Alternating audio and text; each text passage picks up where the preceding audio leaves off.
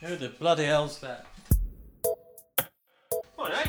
Oh, Anthony! How are we? I'm really well. How are you? Come on in. I will do, thank you. Did that sound staged? Just a little. No, it's it'll be fine. fine, yeah. I'm going to embrace the whole lounge pant thing next time. I'm going to put my University of New Hampshire lounge pants on. Should indeed. You're listening to the Corona Diaries, a sometimes random and often irreverent attempt to understand the psyche of singer Steve Hogarth.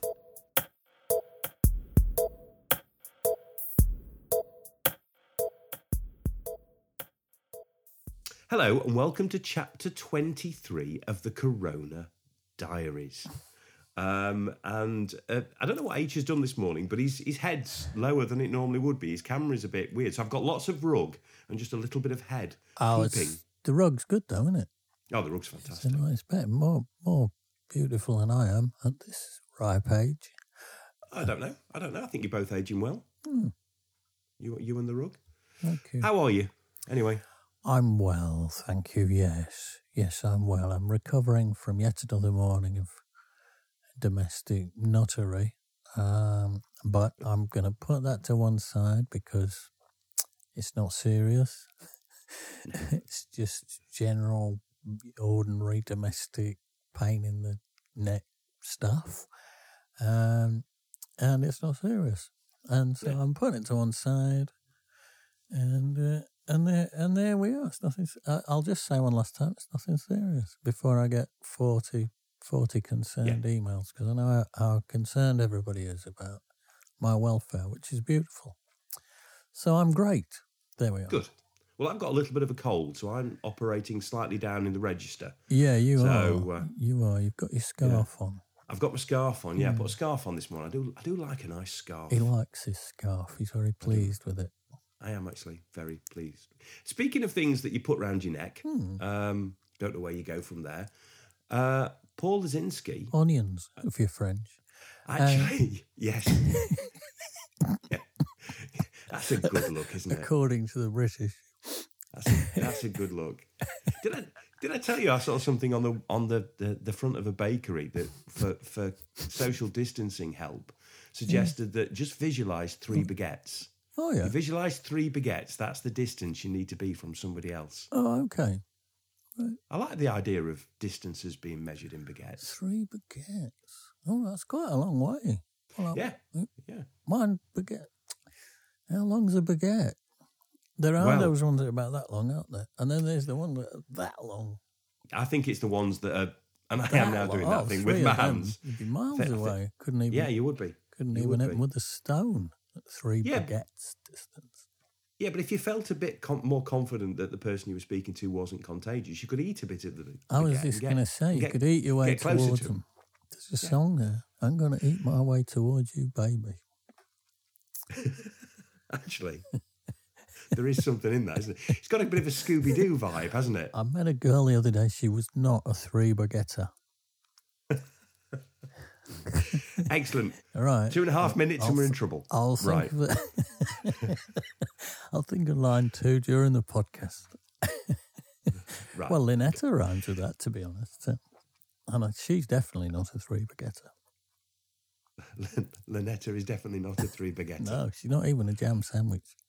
Oh, I do like a jam sandwich. She's an after eight at most. Anyway. Right. Yes. Right. Okay. So P- Paul Lazinski, uh, um, I'm only on the first bit. And, you know, we're going to be here hours. Oh. He he got very excited by um, Corona Diaries lobster bibs. It's a winner. I think he's nailed it. I think because the other thing is, I've got a I've got a suspicion that this audience probably has reached the age where they do dribble a little bit. Yeah, yeah, possibly. Possibly. So- what, you mean so- from the mouth? Yes, from the mouth. Oh, okay. Yeah. right.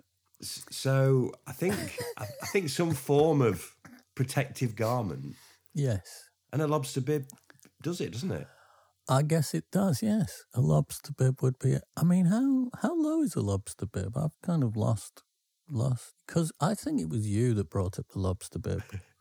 Yeah, it, we well, I, I, yes. I brought In up term- lobsters, and you were in like Flynn with the lobster bib, as I recall.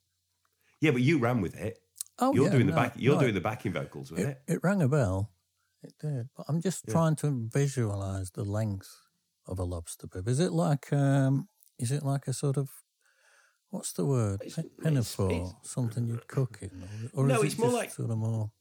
No, you know those things that it's a bit more like you know things you used to give to kids um, as as like a bib, but it had the little shelf at the bottom to catch the food in, Yeah, which which always struck me as the most disgusting thing ever. Yeah, Because why think- would you want to collect that? do you think this merch item is going to fly out? And Well, Paul wants one. yeah,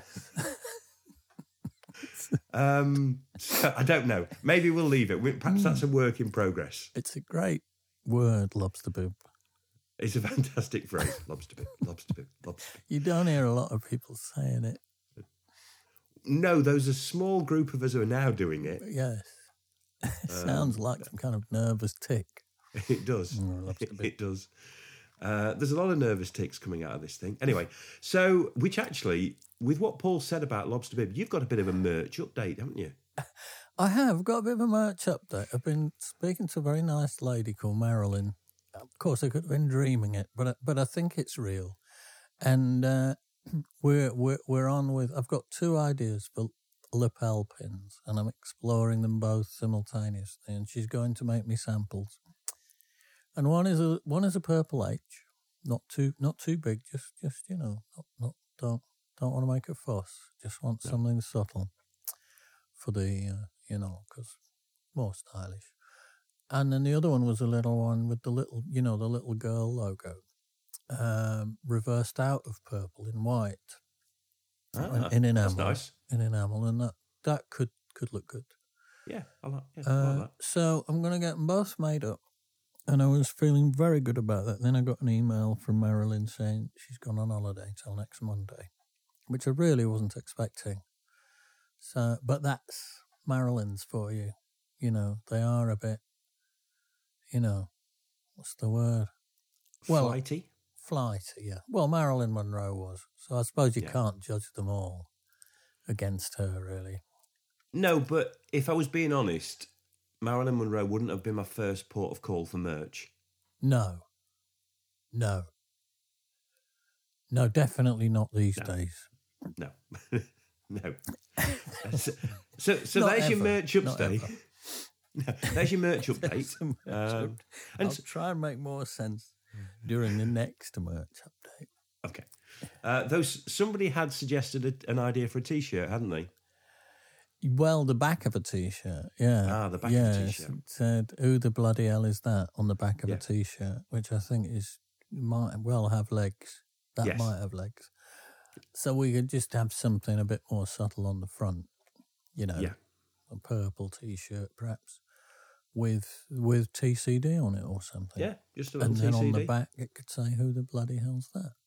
I quite like that. Yeah, I well, quite we'll like that. we'll we'll no doubt get some feedback on that. So we'll we'll yeah. Yeah. we'll leaf through that and see what. We're going to get what that brings. invoices, let alone feedback. The way we're nicking all these ideas, I'm going to be getting, you know, getting done for intellectual rights. Yeah, yeah. Uh, I, I don't know what to suggest because everything's in your name, so I'm I'm fine with it. I've got lawyers. Right. Okay. I've got the four four lawyers of the apocalypse on right, okay. broomsticks, winging their way towards you. Don't take me on; you'll regret it. Right. Okay. And and there it is. A very a very nicely put, but slightly distressing warning there from H. Yeah. There was definitely an edge to that. I've got Valkyries as well. If the lawyers Yes. don't get any sense, that, that that prompted a few responses as well. but there but there we are. I've got all sorts tucked away. Don't mess with me. Uh, I, I I have no doubt. um, so, um, uh, Andy Williams. Andy Ah. Williams has has, uh, has has been in. I don't know if it was this was on. It's my happy heart. Yep. I don't think it was that one. No. Um, he's pointed us towards. He's busy making badges with Marilyn Monroe at the moment. yeah, yeah. Um, well, he, he- I mean, to be fair, that's good because for years he just didn't know what to do with himself, but now he's now he's found a reason. That was Dusty reason. Springfield. Was it? All right, Yeah. okay. Oh, well, that's handy because I thought it was him. Who am I? What did he? What did he do then? The one with the?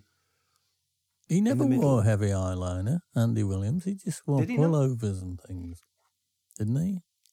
I probably did. I, I think he had a TV show, and the first that was the first time I ever saw Elton John doing Rocket Man was on the Andy Williams TV show. It used to be on sort of early evening, seven p.m.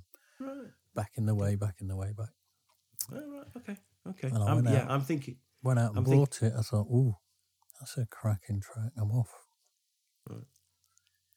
Anyway, sorry. Anyway, on. no, it's, it's all right. So Andy Williams, the other one, the other one. um, has pointed us towards Bongo's rock and roll pickles. Yes, Manny Elias. Manny I, I had a look over the yes, I weekend. had a look as well. Yeah, and he's he's got a new um, wife because his wife used to be called Jeannie, and they lived in Bath, but now he's up in the uh, somewhere else, isn't he? He's, up, He's up. He's Cheshire. He's, he's my neck. of the right. He's in Cheshire with a Coronation Street actress. Oh, I didn't know that. I didn't know Yeah. that. Yeah. All right. Yeah, Okay. she's um, yeah, Right, yeah. okay. yeah. Well done, Mister Elias. Well, I shouldn't say that. I should just say, "There we are," or something. But it was yes. I'm not surprised about the chilies because he, he used to go on about chilies and he used to eat raw chilies and said you get used to them, you know. And I once Right. had a, a bite of one of his raw chilies and oh my god, I caught fire. Uh, but he had a knack for it. So it's, yes, he's obviously found a a kind of soulmate with a an equal weakness for hot food. So it's nice to nice to catch up with Manny. I It thought that was quite Manny who told me about the minibar parties, yeah.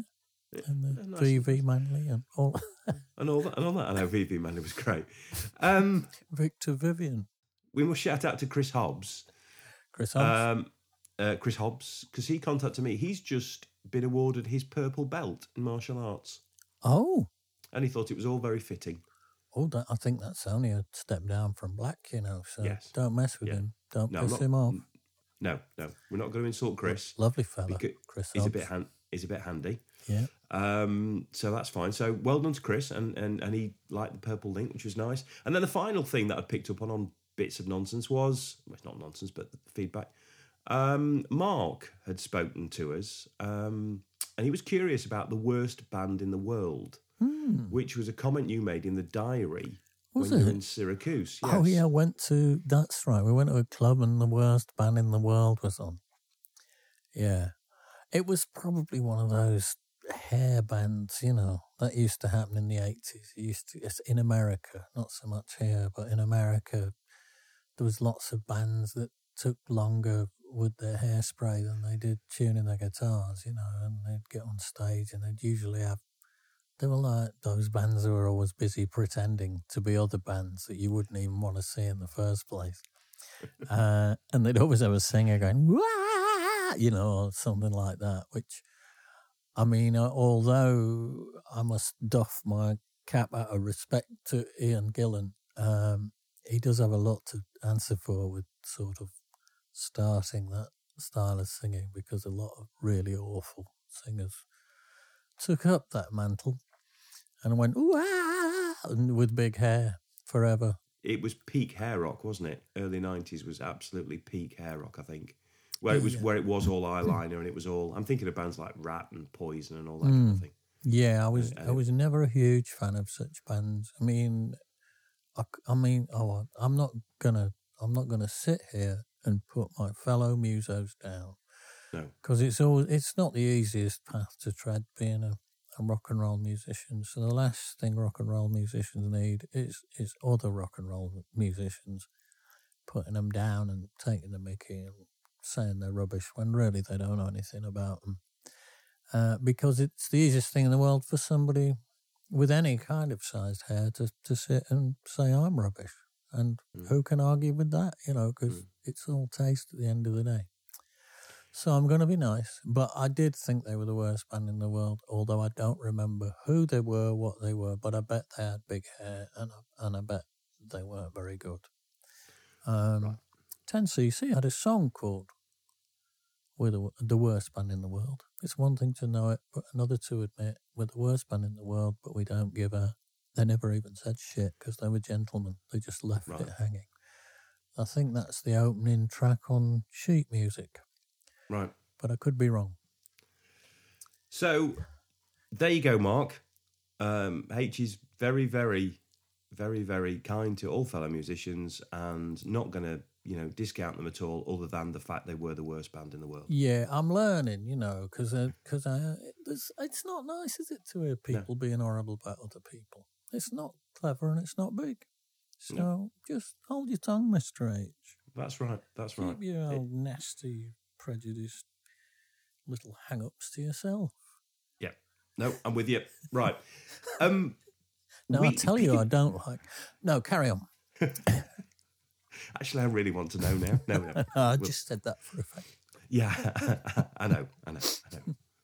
But you wouldn't take much pushing to tell us, would you? Um, so we said last week that this week we would pick up on the whole topic of hotels Oh yeah, because Oh, I'd. I'd kind of wanted to know the best and the worst hotel experience, and this also came from the hotel um, in Syracuse, didn't it? The one that got the Stalag thirteen. Yes, the prisoner of war, not the concentration camp. I, I hasten to correct you, Mister Short, but but I did say a prisoner of war camp. Um, you know, um, and to be honest, I can't remember anything about it other than that it didn't have a bar, which was probably what upset me. That's It, all. a, needed. it didn't have a bar, and B, it was raining. They were probably the, the two circumstances that conspired to, to create the vitriol. Um, but, oh, I've stayed in some humdingers at, at both ends of the scale, really. I well, think, you alluded to one in Liverpool. yes, the uh, Ridges um, Hotel is just a classic. Um, Um, we stayed there with the Euros. Hmm.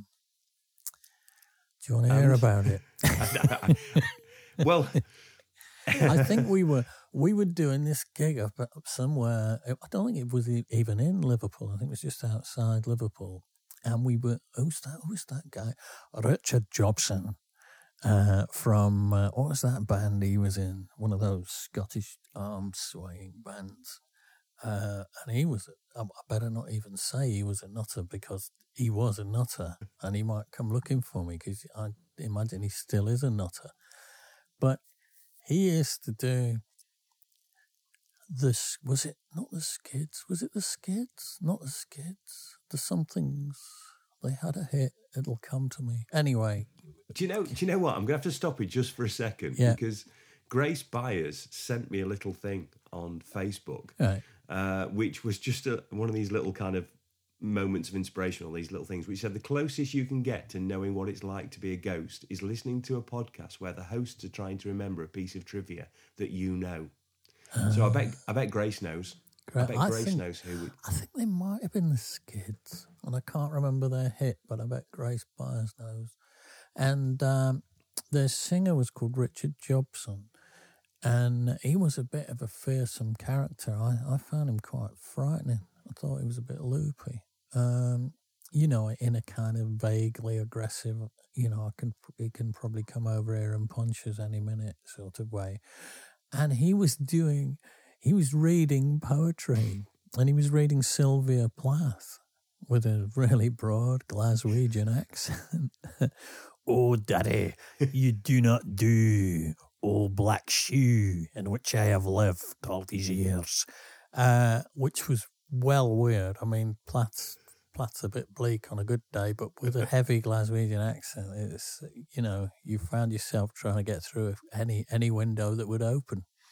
Um, and I think we were doing a gig with him. I don't know why. We were opening, supporting, supporting a mad Scotsman reading poetry, and um, we it was almost almost prophetic. Anyway, need- I'll leave yeah, that alone because I'm gonna We- I'm gonna get in trouble. Yes, we, well, we needed we needed a place to stay, and somehow we'd found this hotel principally because it would have been dirt cheap, I should imagine, because we didn't get, used to get paid or get paid much, and we found this hotel called the Ridges Hotel, and it was in Lime Street, up against the station, and wow, wow. It was like a B&B. And we arrived about two in the afternoon in Liverpool, little travel weary, having come up from London. And you went through the door, and there was a corridor, and on the left was the sort of downstairs sitting room. And there was a lady of a certain age sitting on a sofa, slightly reclining, with a bottle of Gordon's gin next to her. Um, clearly, already the worst for, for several of such gins. And she was called Mrs. Ridges. And she was terribly, terribly. I can't possibly. Oh, darlings. Oh, you're in a group. Oh, how wonderful. How. She couldn't stand up. Oh, how wonderful. Oh, my son. He plays the guitar. He's called Mark.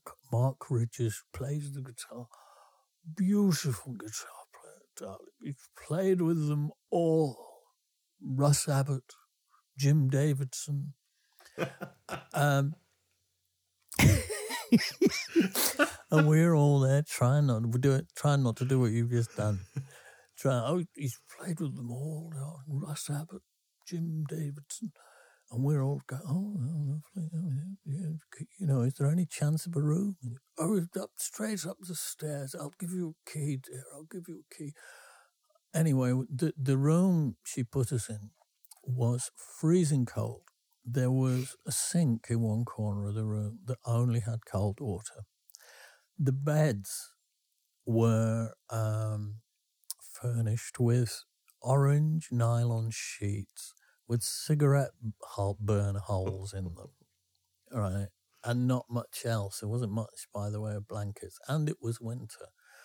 And when we eventually we went off and did this gig with Richard Jobson, and then when we eventually got back at about two or three in the morning, we we we'd got a key and we let ourselves in, and uh, you know it was just I don't you know orange nylon sheets with cigarette burns it's just not what you want to really No. sleep in, even when you're young and will put up with just about anything. It was really, really grim.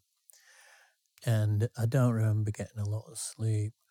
And we we got up the next morning about nine AM and went down for breakfast. And she hadn't moved. She was still on the sofa. And the the gin bottle was empty. And she was still sitting there. We sort of craned our head gingerly around around the, the doorway of her room. And she, oh, darling, she said, I can't possibly make you breakfast. I've been up all night waiting for a friend who let me down. And uh, in the end, she gave each of us a fiver back rather than have to make us breakfast. so that was the Ridges Hotel and uh, I can't. I mean, I can't imagine Mrs. Ridges is still here to, to listen to this uh, slur on her character. I'm just, I'm just going to Google just to check. the Ridges Hotel. I think it's extremely unlikely that it'll be standing, let alone still in business. Um, but that was that might have been the worst one. Although there was a kind of package holiday hotel. Well, it wasn't a hotel. It was. Would you call it a hotel? I suppose you'd have to call it a hotel. But uh, me and my ex-wife used to get um, used to get package holidays off Ceefax back in the days of Ceefax. Ceefax. All was a mistake. Uh, and they were always kind of last minute things that had been cancelled, you know, and you you jump in on the cancellation on Ceefax because I've never been able to kind of book book holidays because I never knew what I was going to be doing. So they were always last minute. Okay, we've got two weeks run things, and we went to Zakynthos in um, in Greece. Never go there. Never go there. And um, we, you know, we went flew there and then got got on this bus and rattled around, and then we were eventually dropped off at what looked like well, just the middle of nowhere, and there wasn't much. And then there was this sort of concrete block um, that you know was our hotel with this old farmer who uh, met us outside, and the doors didn't fit the door jambs. You couldn't actually lock the doors because they didn't fit properly. None of the windows fitted the window holes. Uh, the place was just made out of concrete. And I'd got a laptop. I'd got a laptop, and I thought, "I- what- I'm not going to be able to leave this laptop here. Get, you know, you can't lock it. You can't lock the place. What am I going to do with this? So in the end, I had to leave my laptop with the farmer because he had a house that he said, "Oh, I can lock it in the house." You know, you better not leave it in there. I'm thinking, no, damn right. And we went in, and it was just painted white inside, and it was full of mosquitoes. It was absolutely rammed with mosquitoes, and there was no way of keeping them out because none of the windows fitted. Um, and then on the first night, the very first night, we we we'd got uh, that must have been when we just had Sophie, and I think Sophie was in a little sort of put you up bed, and um, that's right, yeah. Sophie was in a, a a little bed. I don't think we'd had Niall. And so up all night, you know, with the mozzies zipping around your ears and whatnot. And then the whole night there was a scratching coming from under the floor. Something was scratching the concrete floor beneath us, which was, you know, that's not going to give you a good night's sleep, is it? Thinking, what the hell can that be? It must be some kind of. I hope it's not a human being, for God's sake, because if it is, they must be locked in. Uh, it might be an animal of some description. I wonder what it is. We found out in the morning what it was. There was a hole underneath the floor, and the farmer must have had, well, it must, I'm assuming it was the farmer's, or unless it was a stray, there was a dog in this hole under the floor, and it was giving birth to pups, and it was in labour, poor, poor creature, and it was scratching on the floor because it was in labour. And the following morning, it had had these pups. And I got up, put my shorts on, you know, in Greece, boiling hot, covered in mosquito bites. I put my shorts on and I opened the door to the morning sunlight, and this dog came in, wagging its tail and spraying afterbirth up my legs, spraying blood and gore up all the walls. And, you know, that's not a good hotel. So that wasn't a humdinger either. And then I think later on that same in the in the end we just uh, you know we are we're not very, very we weren't very well off back, back in those days. Money was tight, but we thought, "Do you know what, we got to get out of here, and we had to go and buy another buy another holiday. You know, we still had to pay for the one we'd bought on Ceefax, but we thought we're gonna go and find a hotel. So then we found another hotel, which was which had doors that closed, but no air conditioning. It was about forty two degrees, and you could and and we the guy on reception said, "Oh, it's very hot." He said, "But you can get fan." So we went right. He said, 35 quid." So he charged us thirty five quid to hire a fan, just so you could have some air moving in the room, and the toilets were disgusting. And then we went. Then we went to. I'm I'm straying slightly from hotels now. We went. We went to the beach. Sophie went swimming, and she got impetigo in the sea, Ooh. and all her skin started peeling off her legs, and she was in agony, poor little thing. And she was only a toddler, and she was screaming her head off all night, in uh, in pain. So never go there. That's all I've got to say.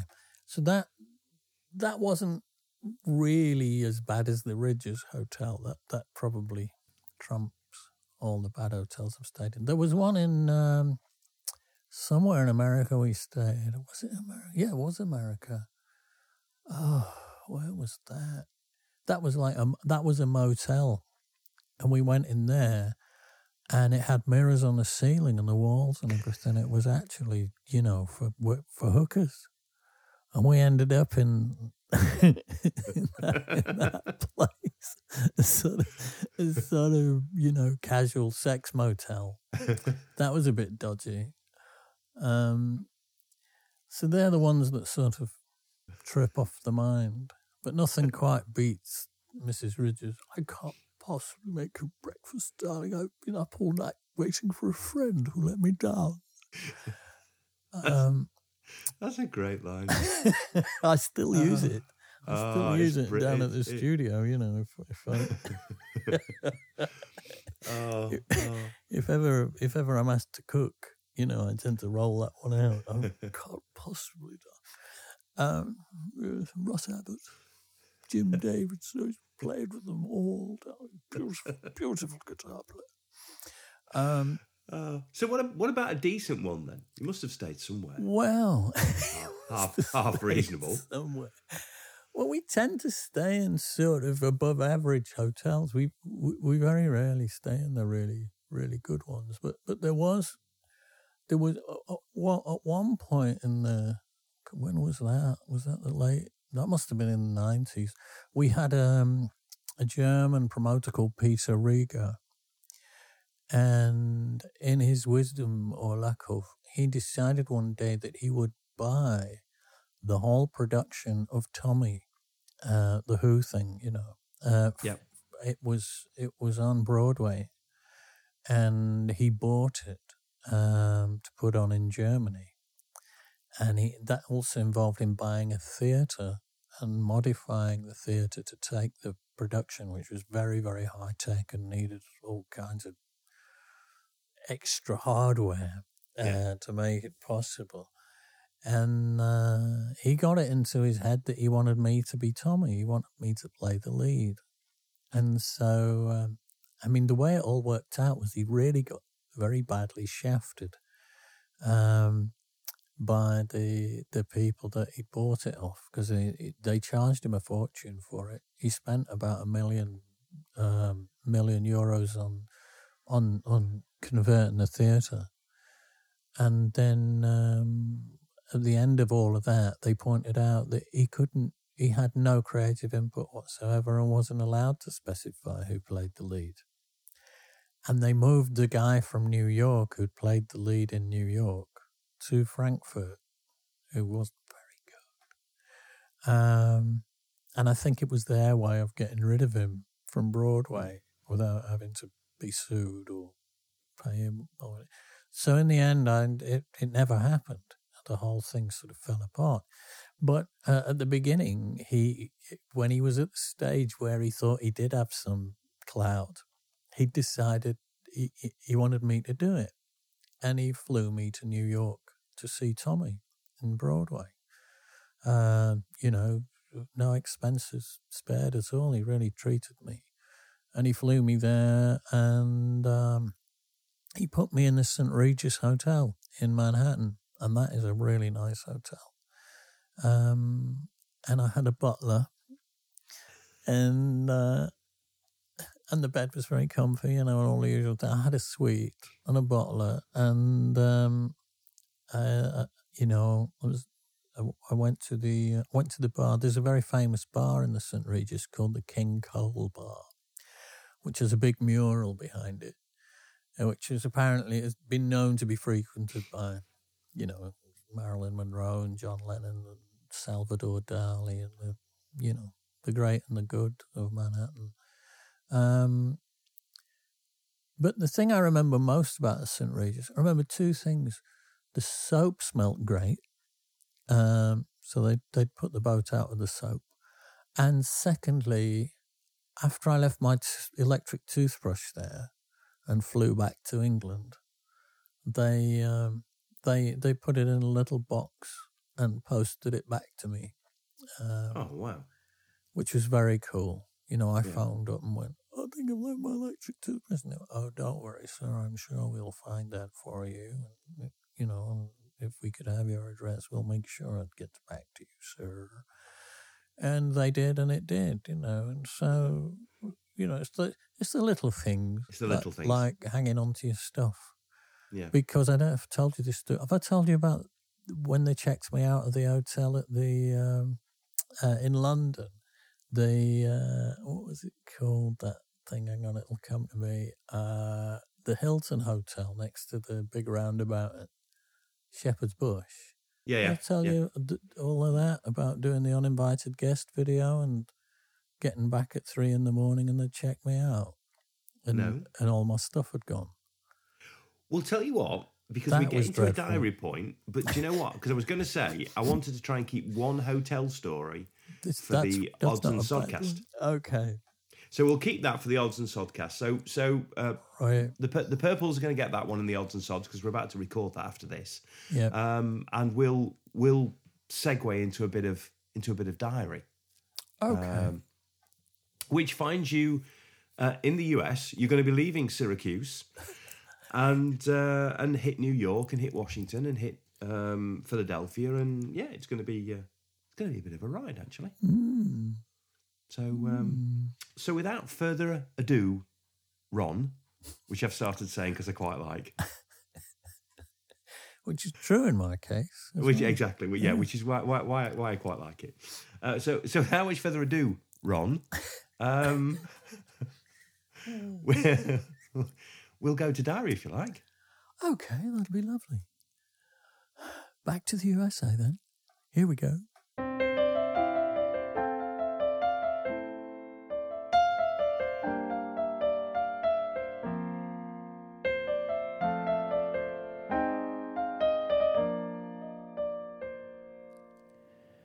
Friday, 27th of March.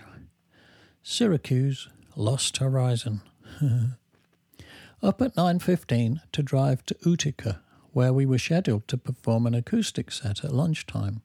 So piled into the minibus with Pete, Steve, John and Priv. Arrived, got lost, then found, and turned up at Lily Langtry's around 12. It's a sort of bar cafe with a little stage.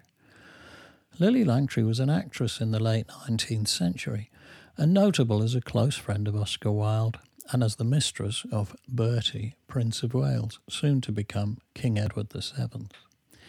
She also took up with a millionaire or two in the US and became an American citizen before her death.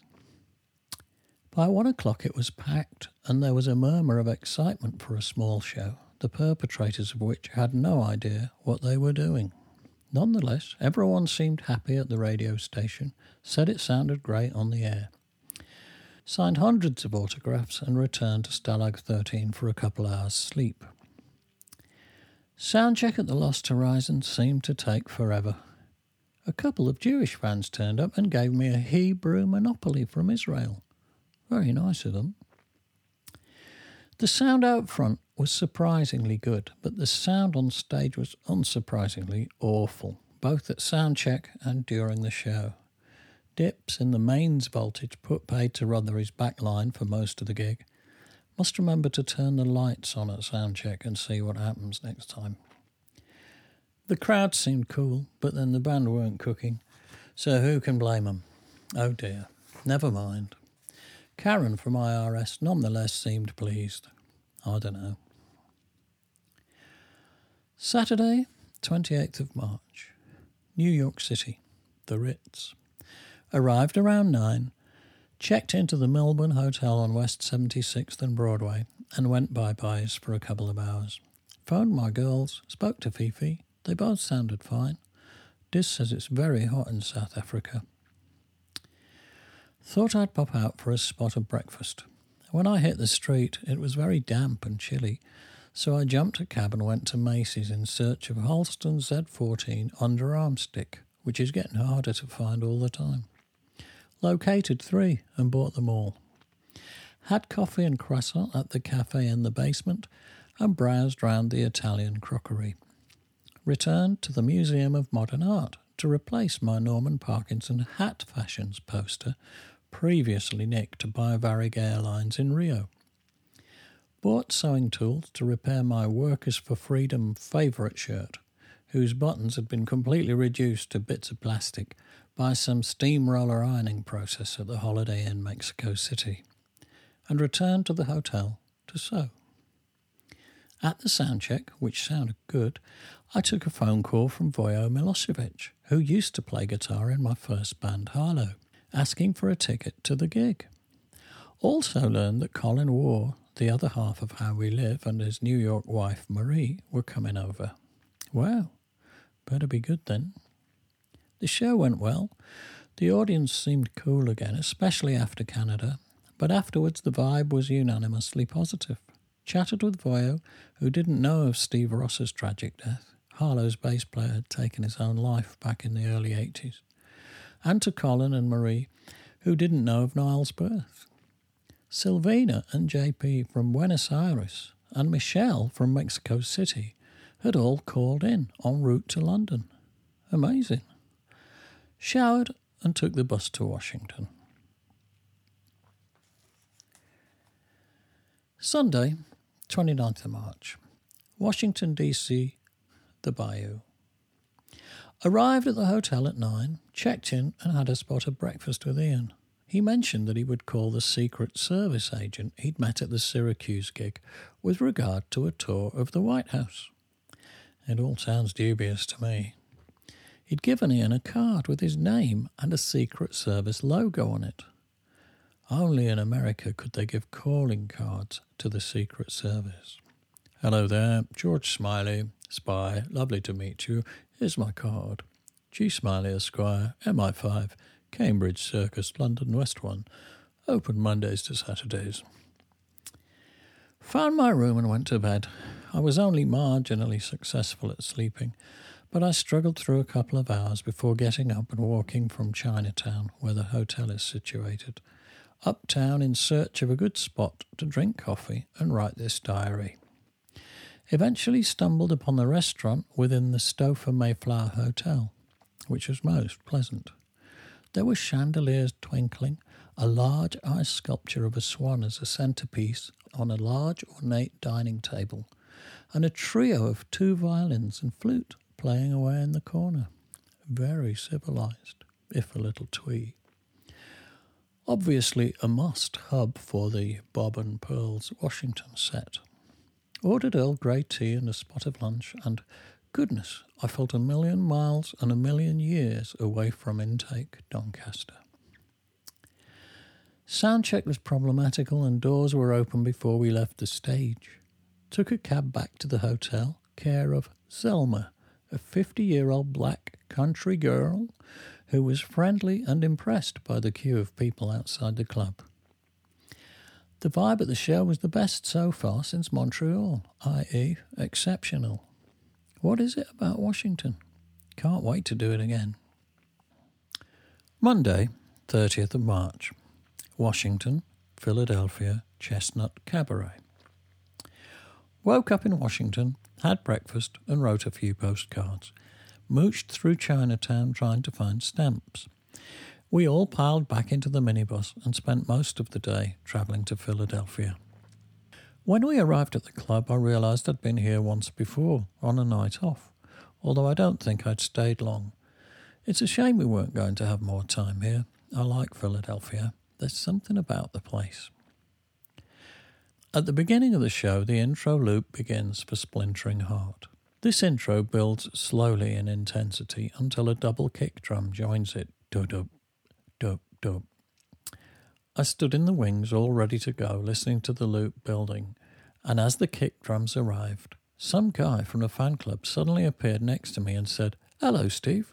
I'd like to present you with this cake. He was proudly holding a large chocolate cake before me. Uh, thanks. It's not really a good time right now, I said, trying desperately to keep count of the kick drums. Oh, gee, I guess I'll have to give it to you later then. Yes, that would be good. Uh, that's very kind. By this time, I had lost count.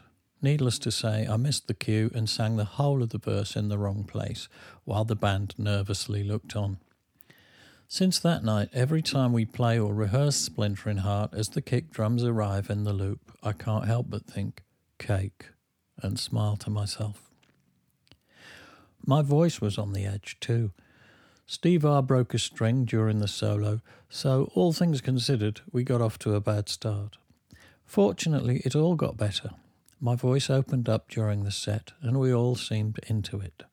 Steve R found a sense of humour and communication with the crowd, which, from my perspective, is a new and welcome development. Afterwards, I went out into the audience and signed things for people. I also cut the above mentioned chocolate cake from the US fan club. This show was the fourth in a row, and exhaustion had well and truly set in. Boarded the bus and had to wait for the crew to finish up before finding the Ramada Hotel and a shower. Party mood ensued on the bus in anticipation of the day off ahead. I hadn't the strength. Lay in my bunk and drifted off to sleep with a grin, listening to the happy sound of a drunken chorus downstairs singing Girlfriend is Better by the Talking Heads. I got a girlfriend in my hair. Well done, Alex. Thursday, 31st of March, Columbus, day off. Woke up in a garage. The boss had blown a tyre and was awaiting a wheel change. Everyone else was sleeping, so I went over to the truck stop and phoned England to discover that my house buyer has finally been cleared for a mortgage, so maybe we can exchange soon. Drove the rest of the way to Columbus, Ohio, and checked into the Holiday Inn. Went out walking and bought flowers for my room. Spent the rest of the day writing up this diary and waiting for something to happen. Columbus Holiday Inn was on the campus of OSU, that's Ohio State University, so the environment was like a scene from The Graduate. In the evening, I went out to an Italian restaurant, but it was closed. Wednesday, 1st of April, Columbus Newport Theatre. Rabbits, white rabbits. My mother used to say that on the first of every month. Up around 12, picked up at 12:30 by Greg from IRS to go to a live radio interview with Jack. It went very well. We talked about Scotland. My son does the sound for Ted Nugent and Roger Ring. Sound check went well, and I decided to come back to the show early to check out Wes, our guitar tech and opening act. So I told Ray I'd see everyone at the gig. Unfortunately, a hot bath rendered me unconscious, and I slept until stage time, 9.15. Freaked and arrived at the show, still waking up at 9.30. The show went well, although the audience was a bit slack. After show reaction seemed enthusiastic. Didn't sleep well. Thursday, 2nd of April. Cleveland Empire. Early check in at the Holiday Inn, West 150th Street. Slept a bit and then had lunch with Steve R., Jack, and Ray. Left the hotel at 2 to drive across town to a record store, Sam's Jams, for signing. Good fun. Straight on to sound check, which took about two hours. That's longer than the show, something of a Marillion tradition. Privet was having trouble stopping Ian's tom toms ringing. Doom, doom, doom, doom, doom, for about 40 minutes. Sound on stage at the show was iffy, and the reaction from the crowd was disappointing compared to last time, and therefore my expectations. Afterwards, however, everyone I spoke to seemed blown away. I later learned that Midge Ure played here last night and only 50 people showed up. We sold out at around 700. Puts it into perspective, I guess.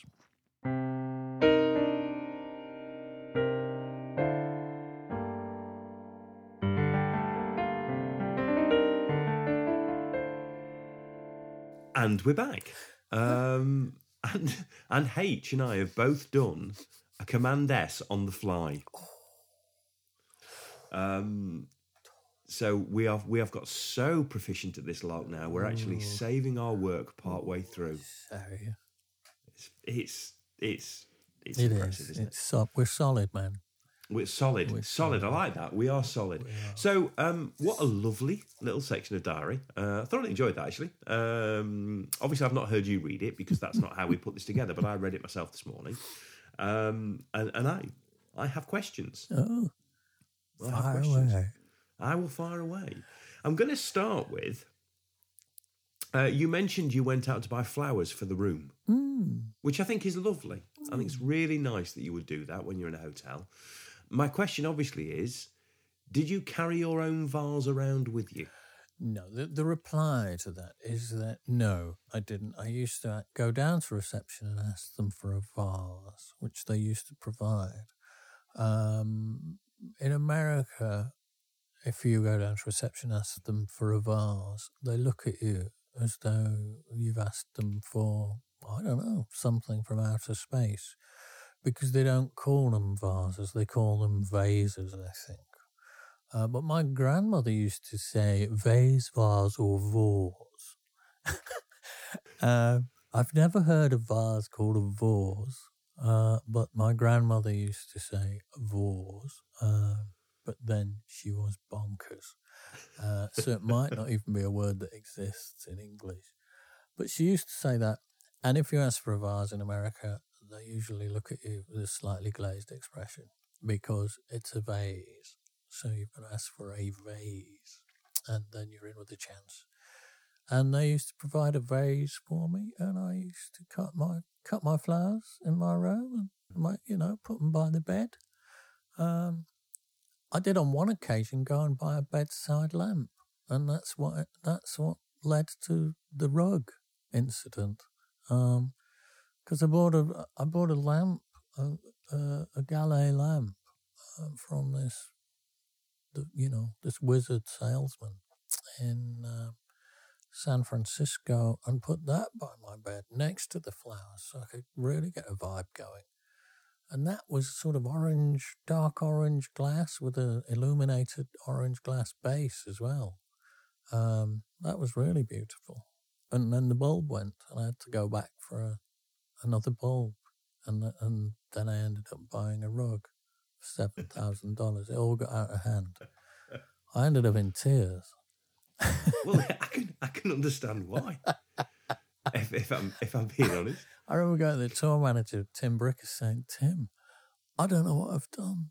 I've bought a rug," and I was like, you know, I was actually crying. I, said, I said, "What am I going to do?" He said, and Timmy was like, "Oh bloody hell! Oh, oh, oh it's a bit like that, Tim. Oh, Oh, bloody hell. Oh, good man, it's not cost nothing. Well, we were laughing. I was laughing. They were laughing. He was like that. And he went, Oh, oh, oh, oh, oh but you've done what you would have. I said, I bought a rug. Oh, oh, oh, let's have a look. And he came to my room and I'd laid it out on the bed and he looked at it and he went, Oh, well, it is a very nice rug.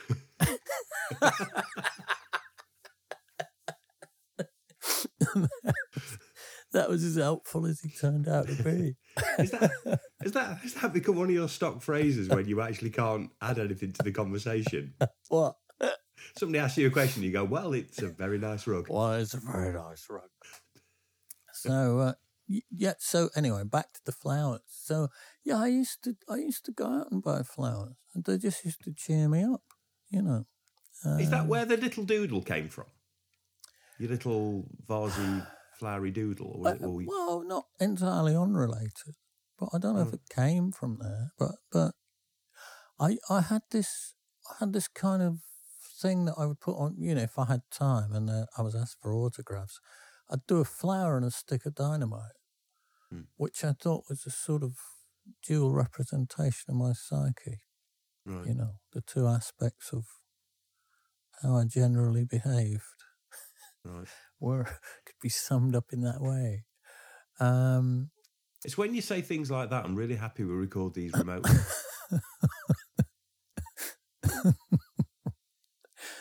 Um, so, so yeah, yeah, I used to go and get flowers.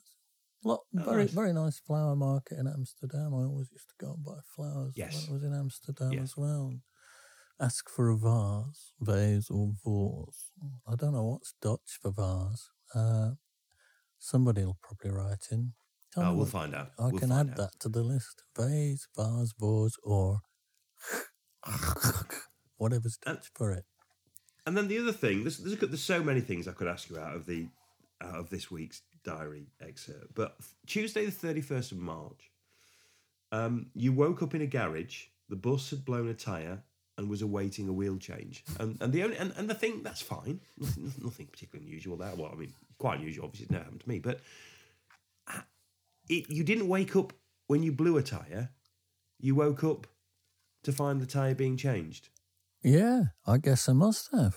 Um, maybe you know, maybe it wasn't a sensational sort of bang. Uh, I certainly never heard it, and you know, the first I knew was waking up in this garage and finding out. Um, they do have a lot of wheels, those American tour buses, so he might have just blown one, you know, without a great deal of drama, Right. and then had a light come on, you know, to tell him. Um, so I, I just honestly don't know. I mean, I do remember breaking down a tour bus in in France some years later, and that was much more sensational. That went with a bang, and then a kind of Right. you know grinding noise, and we we we limped to the side of the motorway, and that that actually woke me up. Although it didn't wake everybody up, it woke me up, and I I went to the front and looked out and. I could see kind of the amber light of tow trucks flashing and all of that, and I thought, "Oh God!" And uh, that was a very bad moment because um, I that was the kind of last nail in the coffin of my my first marriage, and I knew it. You know, there's always one pivotal moment that you know is this this one is the last straw. You know, this one definitely is the last straw, and that it was the last straw because my wife had flown out to Paris to meet me for breakfast, meet me for breakfast in Paris for a romantic breakfast. You know, uh, and once again, I wasn't going to be there. Um, I'd kind of failed her for the umpteenth time. The San Francisco rug being one of them. but this was this was the last straw, and I, and I knew it. You know, I just sat there in the front of this bus, looking at the the uh, the the, the um, the hard shoulder of the French motorway, thinking, well, there it goes. Uh, anyway, all for the best. Oh dear. All for the Oh dear. Oh dear. Oh dear. Well, I'll I'll bring us back. 'cause we don't we don't end there. So I'll I'll bring us back and just say the other thing you talk about Yeah. is um, and allude to is that Ian, who's befriended the Secret Service at that point, Oh, yeah. has a route to get you a White House tour. But I don't know if you actually tell us whether that actually happened or not. It did happen.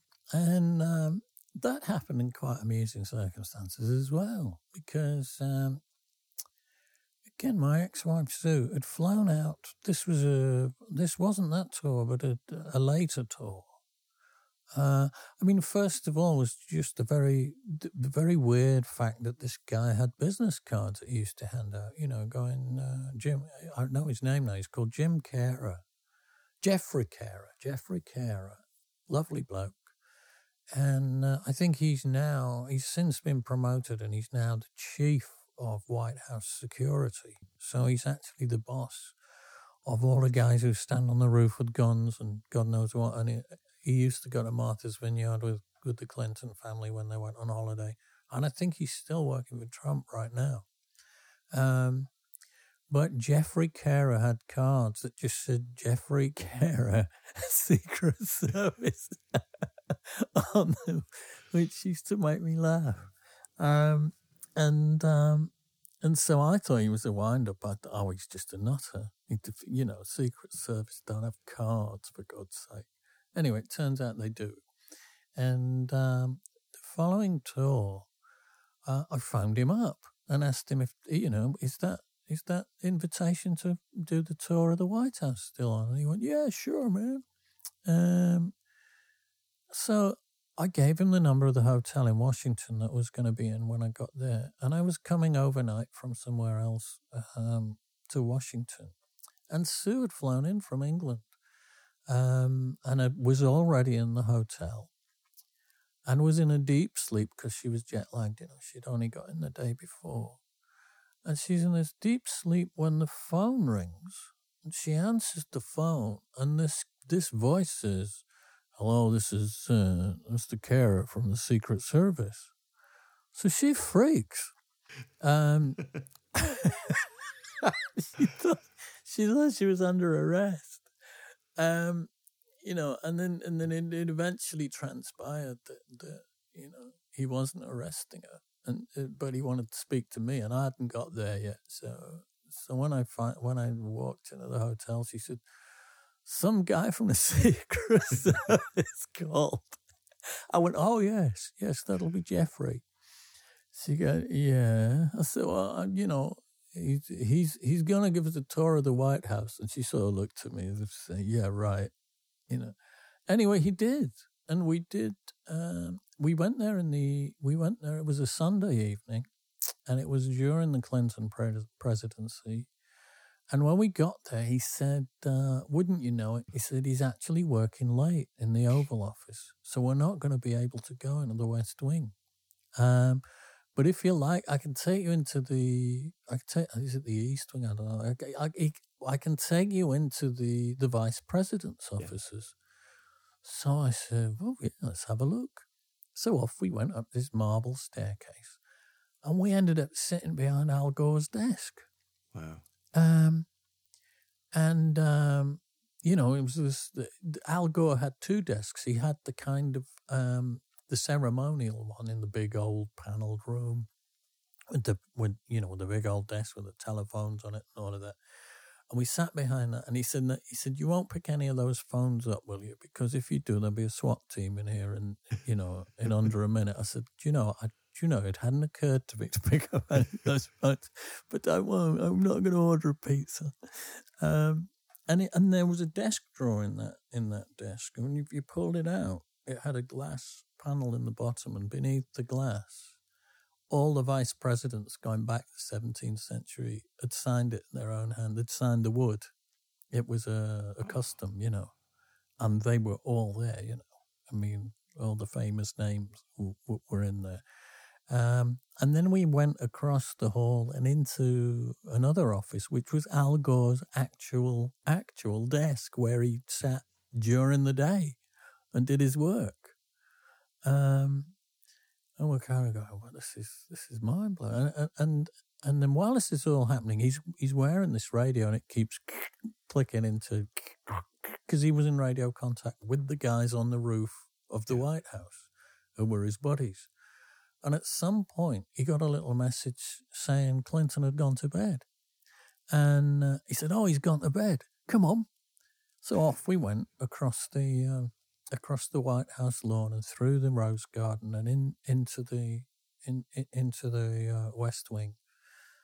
And we ended up standing in the open door of the Oval Office. We weren't allowed in. Um, but we were we were standing in the open door of the Oval Office, and his footprints were still in the carpet. You know, you could see where he'd left, and he'd literally just gone to bed. Um, and that was round about the time all that stuff was going on with Lewinsky as well. So she was probably hiding under the desk. Oh, we were doing so well. but uh, that's true. That's true. That's true. And I, and I said to the there was a, a security guy standing by the, the door of the Oval Office. I said, "Can I take a photograph?" He said, "No, sir. That's strictly illegal. But uh, if you were to do it and I didn't see, that would be fine." And he just looked the other way, and I took a couple of pictures. So Oh, that's brilliant. Oh, what a, do you know what? What a great place to leave this week. re, re, you know, um, yeah, I think that's. I, yeah, I'm a bit jealous actually. If truth be known, I'm a bit jealous. It's one of the places I would love to go to. that was pre 9-11, you know. Yeah, so we yeah, were you wouldn't get in fortunate. there now. you wouldn't get anywhere near there now. No. I couldn't Oh, get. We could not get over how relaxed it all was. You know, we, our heads were swimming. We would go, "How on earth? How on earth are we here?" Are we? Here? Yeah. Uh, but we were. You know, any friend of Jeff's was a friend of theirs. You know, it was all it was all cool. Grief, it's harder than that to get into racket. um, but that, that's only because French's dog takes a lump out of you when you walk in the door. Knowing Um, which door to go in, you see. yeah, I, I have trouble myself. getting in. Do people not recognise you? Well, if they see me coming, obviously they lock the doors. I'm the singer in the band. Uh, the current one. um, right, let's let's let's call it a day for twenty Yeah. for twenty three. Yeah. okay. Uh, what a lovely episode that that was. Um, and uh, and yeah, and we'll talk to everybody next week. Keep keep your merch ideas coming because they are they are very they are very fun. Um, which is uh, which is great, and we'll get we'll get back to you with some other stuff next week. We need to go and record the odds and sodcast, don't we? We do. Um, I'm not sure I can do it, darling, because I've been waiting up all night for a friend who let me down. Uh, well, at least the man with the telly's not been. Well, not no, unless he's been and gone. Yeah. There we Yeah. are. Oh well, oh well. That's another story for another day. Right. Um. In which case, I suppose, bye everybody. Oh, are we still going? Bye, everybody. yeah, we're still going. Still, it's still running round. oh, it's a beautiful guitar player.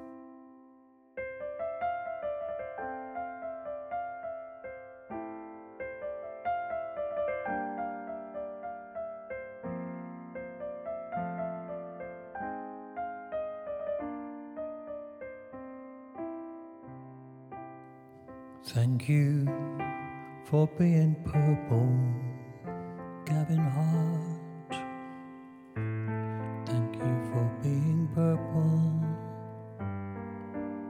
James. Thank you for being purple, Barry Nichols and Roland Solar.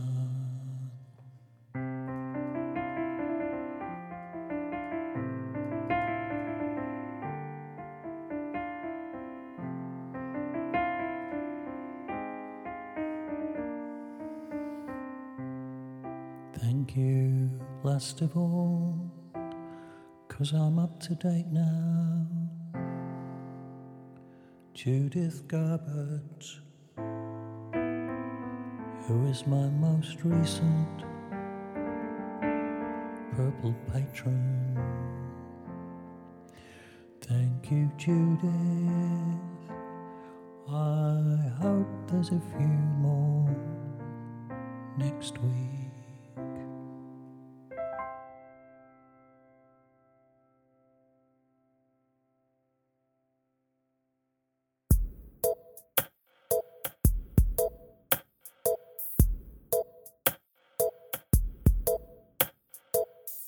Thanks for listening to the Corona Diaries. It featured Steve Hogarth with the insights and me, Ant Short, with the questions. If you enjoyed the podcast, please consider subscribing and maybe leaving a review as this will help others find it. You could even share with other like minded souls, should the mood take you. This has been an A Short Stories production.